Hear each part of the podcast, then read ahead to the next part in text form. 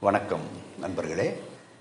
சனாதன தர்மம் என்பது பல ஆயிரம் ஆயிரம் ஆண்டுகளுக்கு முன்பு தோன்றிய ஒரு தர்மம் என்று நான் குறிப்பிட்டேன். அந்த தர்மத்தின் அடிப்படை அடிப்படையான விஷயம் என்னவென்றால் வேதங்கள் என்றும் சொன்னேன். இன்னைக்கு இன்று இந்த அடியனுடைய பேச்சில் வேதங்கள் எத்தனை என்பது. கருத்தாகும். இந்த பேச்சின் கருத்தாகும். வேதங்கள் நான்கு வேதங்கள். ரிக்வேதம் சாமவேதம் யஜுர்வேதம் அதர்வ வேதம் அல்லது அதர்வண வேதம் என்று சொல்வார்கள். இந்த அதர்வணம் அதர்வணா என்பவர் ஒரு ரிஷியாக முனிவராக இருந்திருக்க வேண்டும்.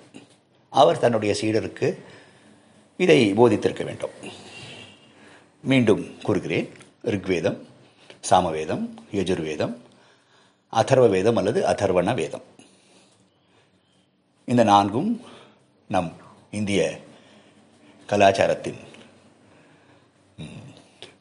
அடிப்படை பேசிஸ் என்று கூறுவார்கள்.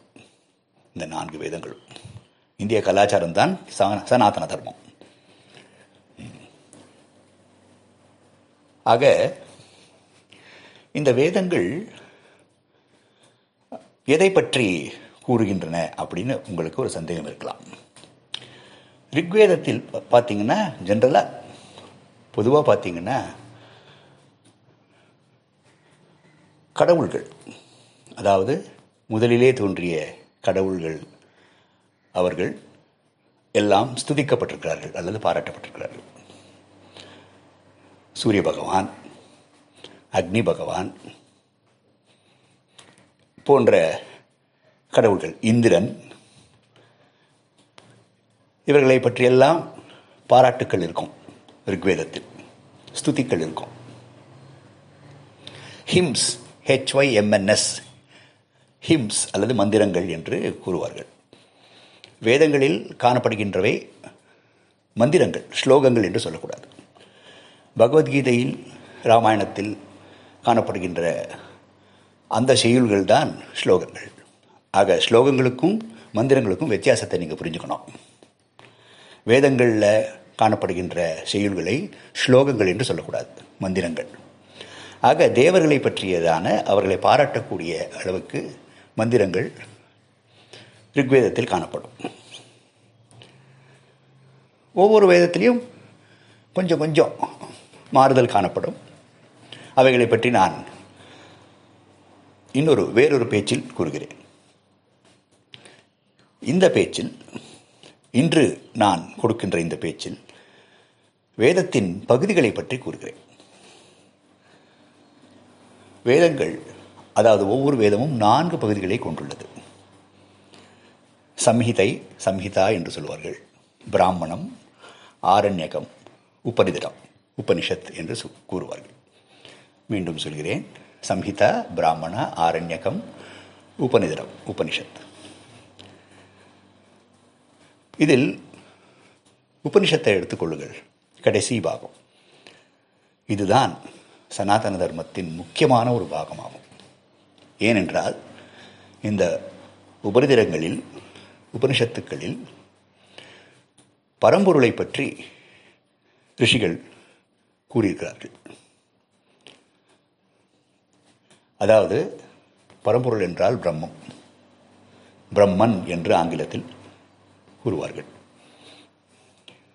அந்த பரம்பொருளின் இயல்பை பற்றியும் பரம்பொருளை மனிதன் எவ்விதம் அடையலாம் என்றும் மீண்டும் மீண்டும் பலமுறை அது சொல்லப்பட்டிருக்கு. அதுக்கு ரீஇட்ரேஷன் என்று பேர். சொல்வதே மறுபடியும் சொல்வது. அப்படி உபரிதனங்களில் ஆன்மீக விஷயங்கள் மட்டுமே காணப்படும். அந்த உபனிஷத்தில் அல்லது உபரிதனங்களில் காணப்படுகின்ற ஆன்மீக விஷயங்களை நாம் எளிதாக புரிந்து கொள்வது கடினம். புரியாது கஷ்டமாக இருக்கும். அவைகளைத்தான் பகவத்கீதையில் பகவான் கிருஷ்ணன் எளிமையான ஒரு முறையில் நமக்கு எடுத்துரைத்தார். உபனிஷத்துக்களிலே காணப்படுகின்ற கடினமான புரிந்து கொள்வதற்கு மிக கடினமாக இருக்கின்ற விஷயங்களை ஆன்மீக விஷயங்களை ரொம்ப எளிமையான ஒரு முறையில் எல்லோரும் புரிந்து கொள்ளும் வகையில் பகவத்கீதையில் பகவான் கிருஷ்ணன் நமக்கு எடுத்துரைத்தார். உபனிஷத் என்பது வேதத்தின் கடைசி பகுதி என்கின்ற காரணத்தால் அந்தஹா என்று சம்ஸ்கிருதத்தில் சொன்னால் கடைசி பகுதி கடைசின்னு அர்த்தம். அதனால் உபரிதரங்களில் காணப்படுகின்ற உபனிஷத்துக்களில் காணப்படுகின்ற அந்த ஆன்மீக பொருள்களுக்கு வேதாந்தம் என்று பெயர் வேதத்தின் அந்தமாக விளங்குகின்ற காரணத்தினால் உபனிதரம் வேதத்தின் அந்தமாக விளங்குகின்ற காரணத்தினால் உபனிஷத் பொருள்களை உபனிஷத் தத்துவங்களை வேதாந்தம் என்று கூறுவது வழக்கம். புரிகிறதா? அதுதான் இன்று இந்த பேச்சின் சாராம்சம். வணக்கம்.